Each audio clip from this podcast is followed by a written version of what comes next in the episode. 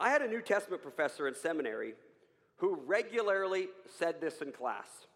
And when my wife was reading over my sermon, she guessed exactly who it was. She remembered this professor. We would be dealing with a difficult passage in Romans, and we would be looking at the debate around it. And then a student would put up their hand, and, just so you know, this was never me. I would never do something like this. But another student would put up their hand, and they would say something like this Professor, I just don't feel that Barth's interpretation of this passage is correct. Our professor, whenever he heard any kind of line like that, would stop. It would get very awkward because he would wait and drag the stop out. And after a long silence, he would look at that student and, see, and say to that student, I don't care about your feelings. Tell me what you think about this passage and give me reasons for why you think that about this particular passage. Now, you see, our professor wasn't against feelings. He wasn't anti feelings. In fact, he was actually one of the most passionate professors that I had in seminary. He was known for, when he got really excited, standing on desks. And I remember him one time even crawling across the floor in order to make points. He was a very feeling oriented, passionate type of person. But feelings have a proper place. And when it comes to understanding an interpretation of a passage of Scripture in Romans, feelings is not the proper place for that. In one of C.S. Lewis's Screwtape letters, he has a senior demon giving a junior demon advice on how to trip up a Christian. And he gives his junior demon this advice. He says, Make sure that you produce in him a vaguely devotional mood in which real concentration of will and intelligence has no part.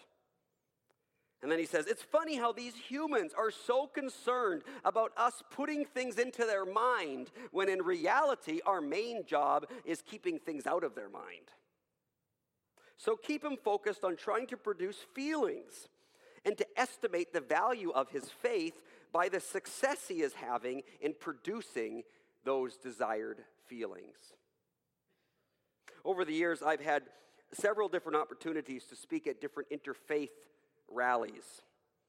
Often, well, I'm always asked to give the Christian perspective on whatever the topic is. And one of my biggest frustrations at those rallies is I can stand up and I'm given my time. And let's say I talk for a certain amount of time on the resurrection of Christ. And I can give reasoned arguments from history and from logic and from the birth of the church, and I can go through all the different reasons for why I believe there's evidence for the resurrection. And after pouring all of that out, I'll have the next speaker or whoever else, uh, maybe that's hosting it or the MC, come up and say something like, Well, Pastor Steph, I'm glad you feel that way about the resurrection. I'm sorry, but I just don't feel the same as you do. As if feelings trump everything that I've just said. That it doesn't matter uh, the, the arguments or the logic, but if someone feels different, then that obviously, therefore, means it's invalid. It reminds me of some of the torturous home Bible studies I've suffered through, which I often would rather call them home Bible feelings. Uh, because a lot of times very little study actually goes on and a whole lot of feeling gets expressed around the circle. And since personal feelings are all that matter, then what happens at these interfaith rallies is that then they say that all views, all religions are exactly the same. Why? Because we feel like that should be the way it is.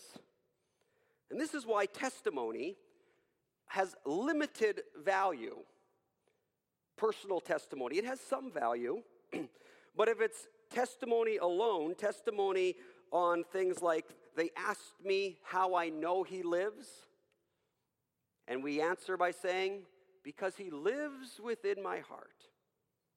Well, I know from experience, from again, a lot of the interfaith rallies that I go to, that people claim that there's all kinds of things living in their heart. People even claim they have aliens living in their heart. So if you ask me how you know there's aliens and you say because they live within your heart, I'm still going to have some questions for you. Testimony alone, feelings alone are not what we base our faith on. And thankfully, the New Testament never asks us to do that.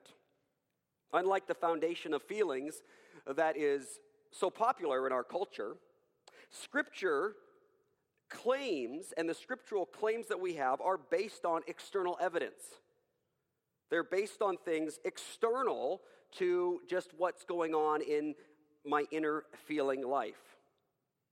And this is why a private speaking to my heart reading of Scripture is often more of a modern and dangerous way to read Scripture than a proper way to read Scripture. My New Testament professor, professor would have none of that. And neither would the biblical writers. I don't care about your feelings. I want to know what you think and why you think the way you do. As Peter continues his first sermon after the coming of the Holy Spirit, and we got into the first half of the sermon last week, he goes on to make, as the name of Lee Strobel's book, Case for Christ, states, he goes on in the rest of the sermon to make his case for Christ. He follows the same pattern that we'll see the Apostle Paul throughout the book of Acts when we start getting into Paul's life. Over and over, we see that Paul went into the synagogue and it says he reasoned, he argued, he explained, he debated with the people in the synagogue about why Christ is truly who he was and why he rose from the dead. He did the same thing with the Greeks at Athens when he was uh, debating with the Greek philosophers. Reason was something that Lewis saw was his friend, his ally in the defense of the faith. And as Peter does the second half of the sermon, he brings forward four different witnesses for why he believes in the truth of God's message. And this morning, we're going to go through the rest of that sermon and look at these four reasons that Peter brings forward to that crowd who has just seen the Holy Spirit come. They're wondering what's going on. Peter's now explaining to them the reasons for why he stands by this message that he is preaching. As he says elsewhere in one of his letters, he says, We were not making up clever stories when we told you about the powerful coming of our Lord Jesus Christ. These are not inventions, these are not stories, these are not tales. He says, We saw his majestic splendor with our own eyes. We're eyewitnesses to this truth. And so now in this sermon, these are the appeals he gives. These are the witnesses he gives. First, Peter appeals to Jesus' miracles and to the crowd that's there hearing his message because many of them were also eyewitnesses. Peter also appeals to God's prearranged plan and to Old Testament prophecy. Peter appeals to Jesus' death and resurrection as a historical fact. And also, Peter appeals to the ongoing work of the Holy Spirit. So, we're going to be looking at Acts chapter 2, verses 22 to, to 38.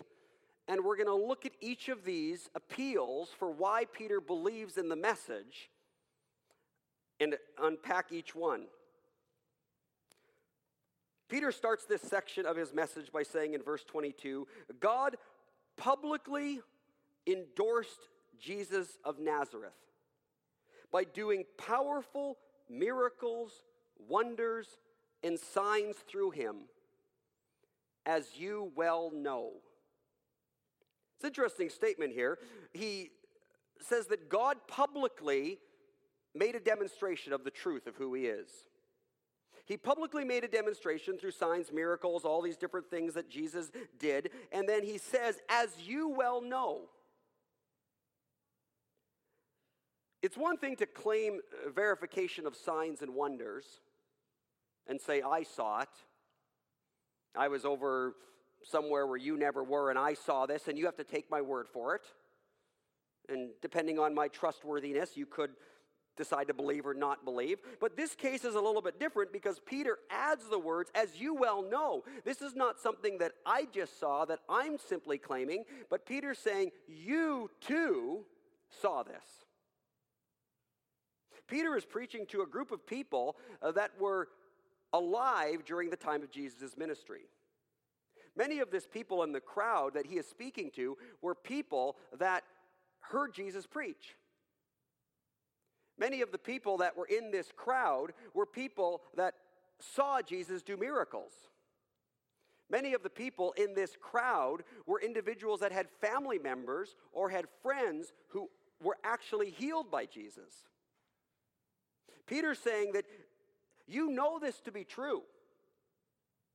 You know this to be true because you saw it just as much as I saw it with your own eyes. You experienced this. Not only is Peter preaching to people who were alive during Jesus' earthly ministry, but the book of Acts, this account here that has been written down for us, was also written during the time when many of these people were still alive. The fact that Paul is still alive at the end of the book of Acts, and Paul died around 67 AD, also the fact that the Jewish temple was destroyed in 70 AD and it's not mentioned in Acts uh, makes many people feel that Acts is, or I should say, many people think that Acts many people think that Acts has written before 67 AD. I mean, it, and it makes sense. It would almost seem ludicrous to have a historical document like the book of Acts not record Paul's death uh, and, and not record the destruction of the Jewish temple, to just completely ignore those things if it was written after the fact.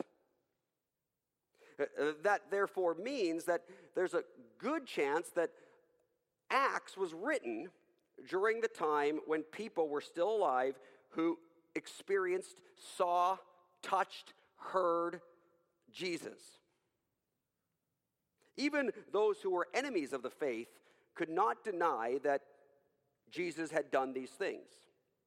It's interesting that the attacks against the faith uh, during this time were not attacks of, you guys are just making this up. It never really happened. Jesus didn't exist. Nobody argued that. Everybody knew who Jesus was and that Jesus did do these things. And so what they had to do is come up with alternative theories.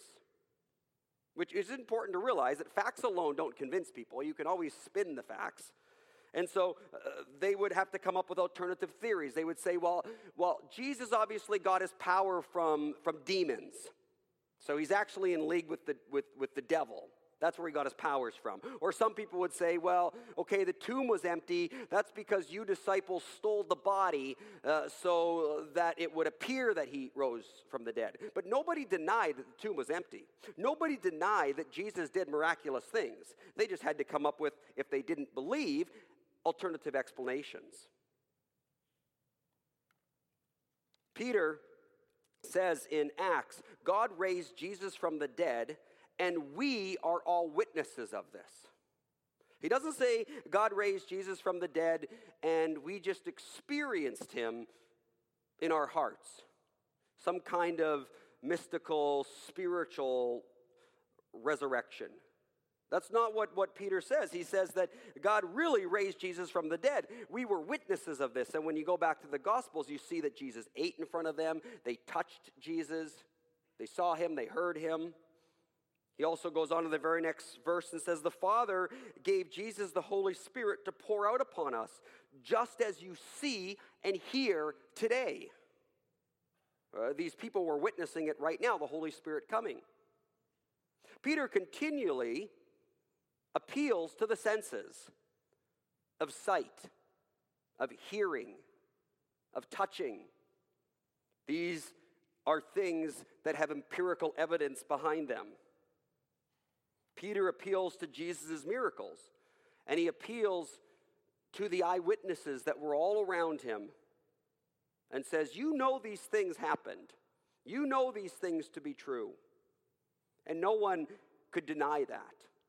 Even later, as I said, when Acts was written, nobody could deny that this happened. They just had to decide what they were going to do with that evidence. Peter also appeals to God's prearranged plan and Old Testament prophecy. Now, I don't know about you, but one of the things that has given me many headaches in my, my, my Christian years has been the whole trying to figure out God's sovereignty and human free will. You know, the whole predestination free will thing. I used to agonize over this on and on and on trying to figure this out. Um, I have to admit that um, I, I'm not as bothered by the debate today as much as I used to be.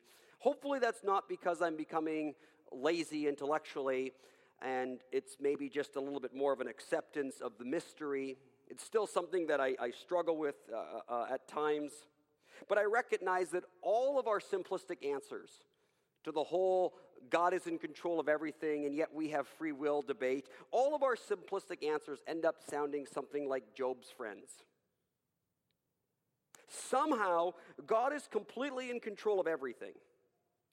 And yet, human beings have the ability to make free decisions that actually affect things. And we see that in what happens in this next part in Peter's sermon. Peter goes on and says, God knew what would happen Okay, I can that, that makes a little more sense to me. God has foreknowledge. This is verse 23.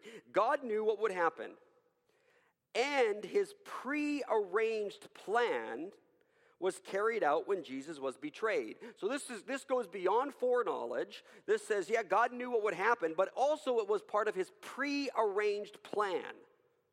That's predestination. That's God's complete absolute sovereignty. God's in total control Everything that happened to Jesus, his life, his death, his resurrection, the coming of the Holy Spirit, his ascension, all of that was all part of God's prearranged plan. And yet, look what the very next sentence is right after that. His prearranged plan was carried out when Jesus was betrayed. With the help of lawless Gentiles, you nailed him to a cross and killed him. Like, th- that kind of bothers me a bit.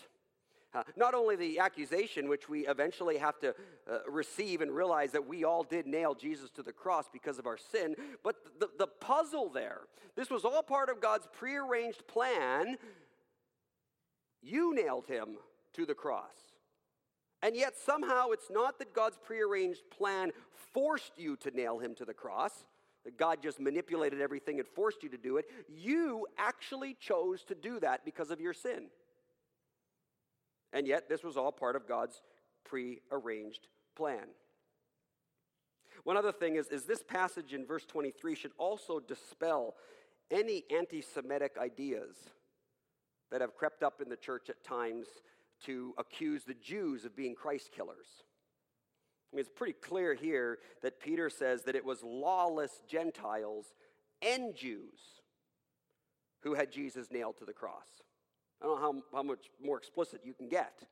It was all of us who stand condemned because of our sin, because of, of our rejection of God and God's love for us. We all chose to kill God's Messiah. And God knew this ahead of time. And somehow, in God knowing this ahead of time, this became part of his prearranged salvation plan. Peter uh, looks in particular at how the Old Testament prophets said that this was going to happen. He refers to King David as a prophet and then quotes from three different Psalms and says this David prophesied about all this. In Psalm 2, Psalm 16, and Psalm 110, we read this I see that the Lord is always with me. I will not be shaken, for he is right beside me. No, my one, no wonder my heart is glad and my tongue shouts his praises. My body rests in hope. For you will not leave my soul among the dead or allow your Holy One to rot in the grave. You have shown me the way of life, and you will fill me with the joy of your presence. The Lord said to my Lord, Sit in the place of honor at my right hand until I humble your enemies, making them a footstool under your feet. Commenting on these passages here in this sermon in Acts 2, what Peter says is that David is not talking about himself here. He says that David is talking about the coming Messiah. David lived about a thousand years before Jesus walked this earth. And so, what Peter is saying is a thousand years before Jesus walked this earth, already our ancestor, our king, our prophet David said that resurrection of the Messiah was going to happen. Now, to, to the extent that David actually understood all of this is up for debate. God often spoke uh, through people even beyond what they fully understood. But one thing we can know is that his words came true. And so the second witness that Peter gives is that Peter appeals to God's prearranged plan. God is in absolute control. And we can know this also because Old Testament prophecy, which happened even a thousand years before Christ, was fulfilled. Then he comes to witness three. Peter appeals to Jesus' death and resurrection as a historical fact. One of the big mistakes, and we're going to see this in this, these passages from the Psalms that, um, that Peter has quoted from, one of the big mistakes that we make when reading the Old Testament is to impose upon the Old Testament New Testament ideas. To, to, to think that people in the Old Testament had as developed of a theology or as, as developed of a thinking as we do today or people in the New Testament. And one of those areas that this happens in is in regards to what happens after death. See, for most of the Old Testament, the writers believed that death was simply the end. At best, some of the Old Testament writers saw that what happened after death was some kind of a shadowy existence. Uh, in, in Hebrew, the word Sheol would be used, the realm of the dead. Uh, it, the, translated into Greek, it's Hades. It's this sort of shadow existence, kind of half awake, half asleep, um, half existence, you could call it. Uh, some would believe that, others believe that it was just the end. In fact, in the first five books of the Old Testament, there's no mention of the afterlife at all, which is why the Sadducees in Jesus' day, who only believed in the first five books of the Old Testament, they didn't believe in an afterlife. We're going to find later on in Acts how Paul uses that to his advantage at one time when he gets the Pharisees and the Sadducees debating with one another. But you see that the, the Pharisees who did, did believe and the Sadducees who did not believe in an afterlife. For the vast majority of the Old Testament, uh, there was not a developed understanding of the afterlife. When you get to some of the later books in the Old Testament, like the book of Daniel, one of the last ones written, you start beginning to see a developed view of afterlife that comes about at the end of the age. As Northeastern theology professor Richard Middleton puts it, the Old Testament does not typically place any significant hope in life after death. This is why, this is to help you understand why Peter, when he quotes those Psalms, and David in the Psalms says things like, You will not leave me here to die. You will bring me back alive. You will, and he has all these, these uh, different terms. Why you are mistaken to read that as, see, David believed in the afterlife. Because Peter says in verse 29, David wasn't referring to himself. For he died and was buried, and his tomb is still here among us. See, Peter understands the development of Jewish thought, and Peter says, well, a thousand years ago, David couldn't have been thinking that about himself. Uh, uh, David wasn't referring to himself. He says David died. And David was buried, and, and he even appeals to the fact that, look, this, this tomb is right here among us. David's dead. Not only was the idea of David being resurrected a foreign concept in David's time, but according to Peter, the fact that the tomb was still there was also verification that Jesus was still dead. Peter even debunks the theory of David floating off to heaven. In verse 34, he says, David himself never ascended into heaven. For these reasons, Peter is saying these passages are about the Messiah. They're not about David because, because David wasn't resurrected. David didn't ascend to heaven. We know that David wasn't referring to himself. David's dead. David never ascended. Well, then who is he referring to? Would be the obvious question that the Jews would be asking. And what Peter's saying is that David is pointing to the Messiah. When David says, God will not leave him among the dead or allow his body to rot in the grave, and he will ascend and sit at the right hand of God, Peter is saying that David means Jesus. It is Jesus whom God raised from the dead. It is Jesus, for death could not keep its grip on him. So, in verse 31, Peter says, So David was looking into the future, and he was speaking about the Messiah's resurrection. And it's this, Peter is saying, that has happened in our time. That's what you are witnesses to. That's what happened in your lifetime. Just as many of you could testify. As Paul also said, the resurrected Jesus was seen by more than 500 of his followers at one time, most of whom are still alive, though some have died. This is also why Paul refers to Jesus in 1 Corinthians 15 and says that Christ has been raised from the dead. He is the first of the great harvest of all who have died.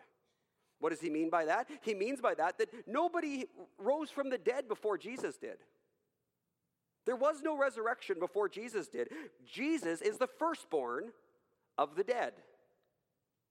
Jesus was the first one, the first fruits, the first of a great harvest that will follow Jesus.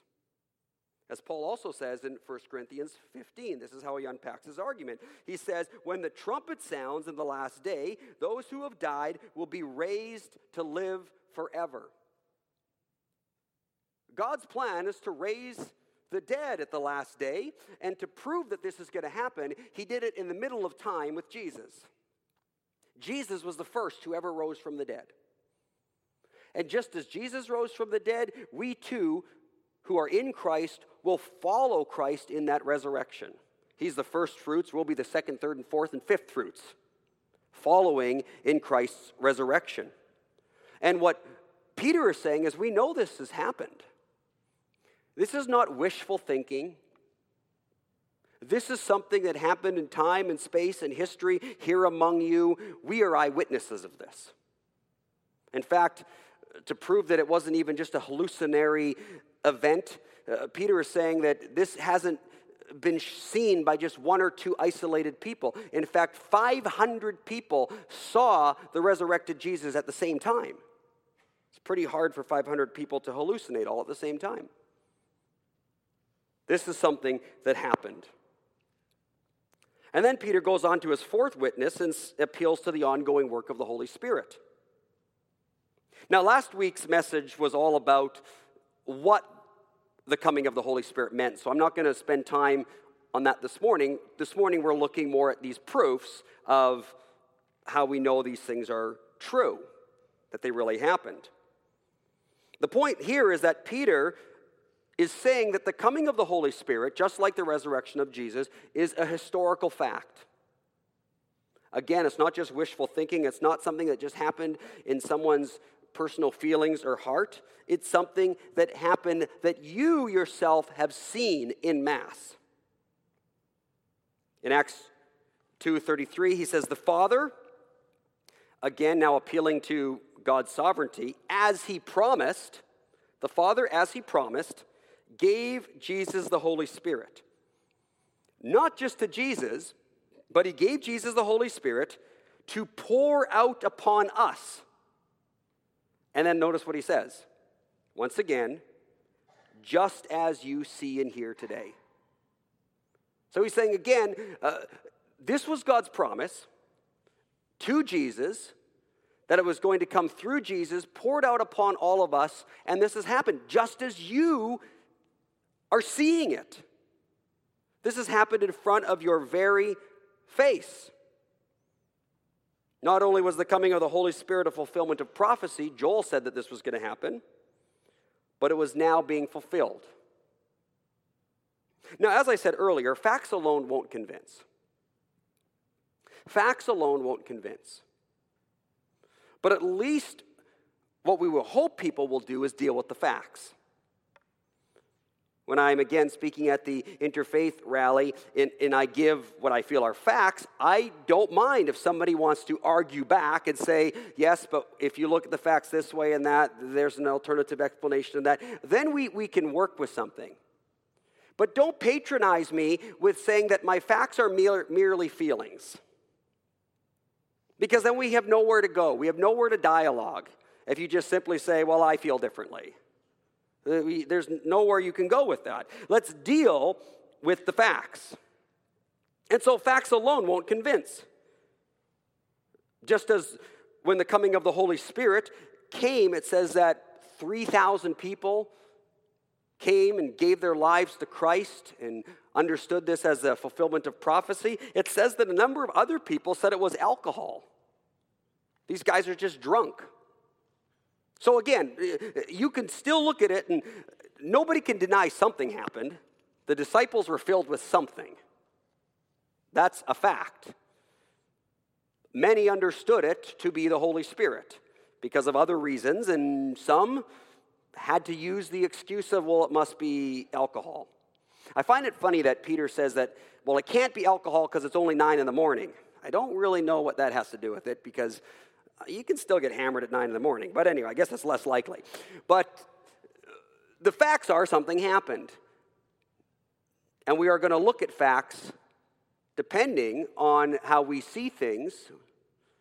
We're going to look at facts differently. It reminds me of the great feast the lion Aslan prepared for the ungrateful dwarfs in one of the Narnia books. And though Aslan prepared this feast for them, and they were eating the richest delicacies, they were unable to enjoy them. Why? Because their hard hearts and their hard attitudes, what, what they were eating was a rich feast, but they believed they were eating mud and straw, and that Aslan was cursing them. They were unable, because of their blindness, because of the hardness of their heart, to see the facts correctly and decided to interpret it as mud and straw and curses. And so, what the dwarfs did is just complained all the more, even as Aslan was blessing them. Uh, Peter, when he presents the gospel, is not afraid of facts and reason and goes there. He appeals to Jesus' miracles and to the crowd as themselves eyewitnesses. He appeals to God's prearranged plan in Old Testament prophecy. He appeals to Jesus' death and resurrection as something that really happened in history. He also appeals to the ongoing work of the Holy Spirit that happened there, then, they saw it, and the ongoing work that the Spirit continues to do. Now, after giving this whole message, we read in verse 37 that Peter's words pierced their hearts.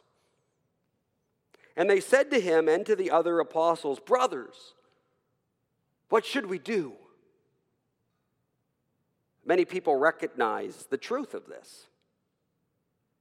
And the truth that, that they themselves stand condemned as killers of God's Messiah.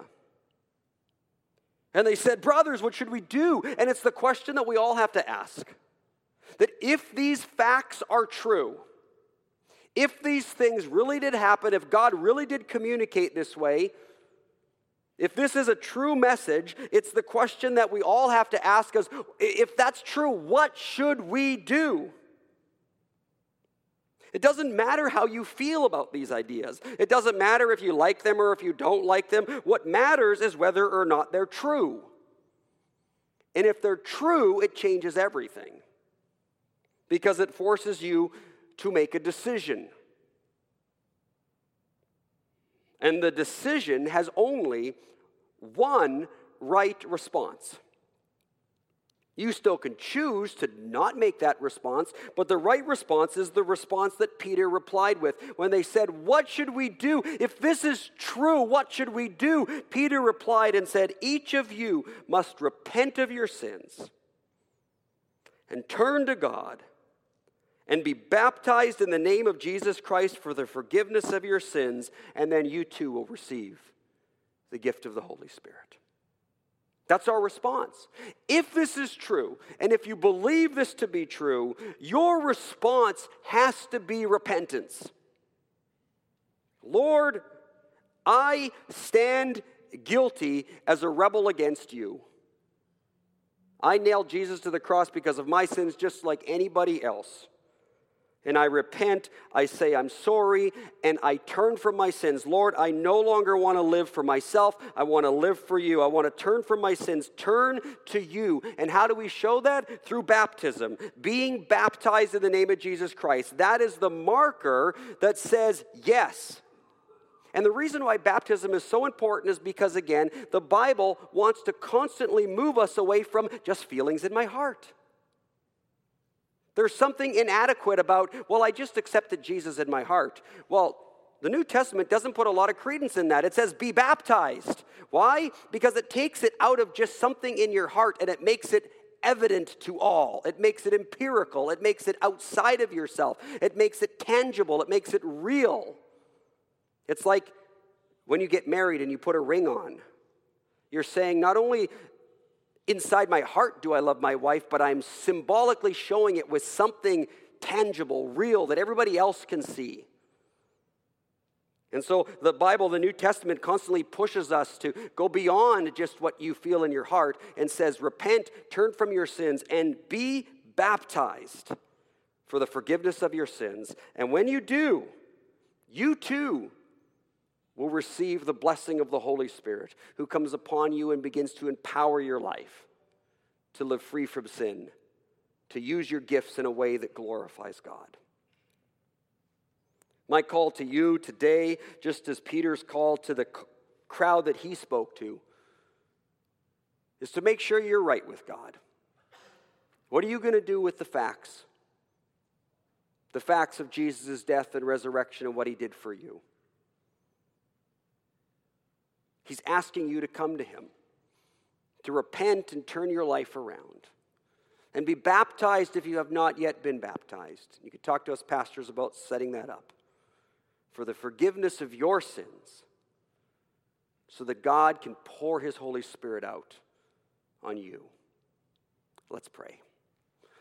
Lord Jesus, we thank you for coming and dying for us for obeying and submitting to your heavenly Father, so that though we were sinners who nailed you to the cross, you overcame death and became the first fruits of new life. You rose from the dead and are offering eternal life to all who follow you. Lord, I pray for softening of the heart for anyone here who does not yet know you to turn their life to you. Pray these things in your name. Amen.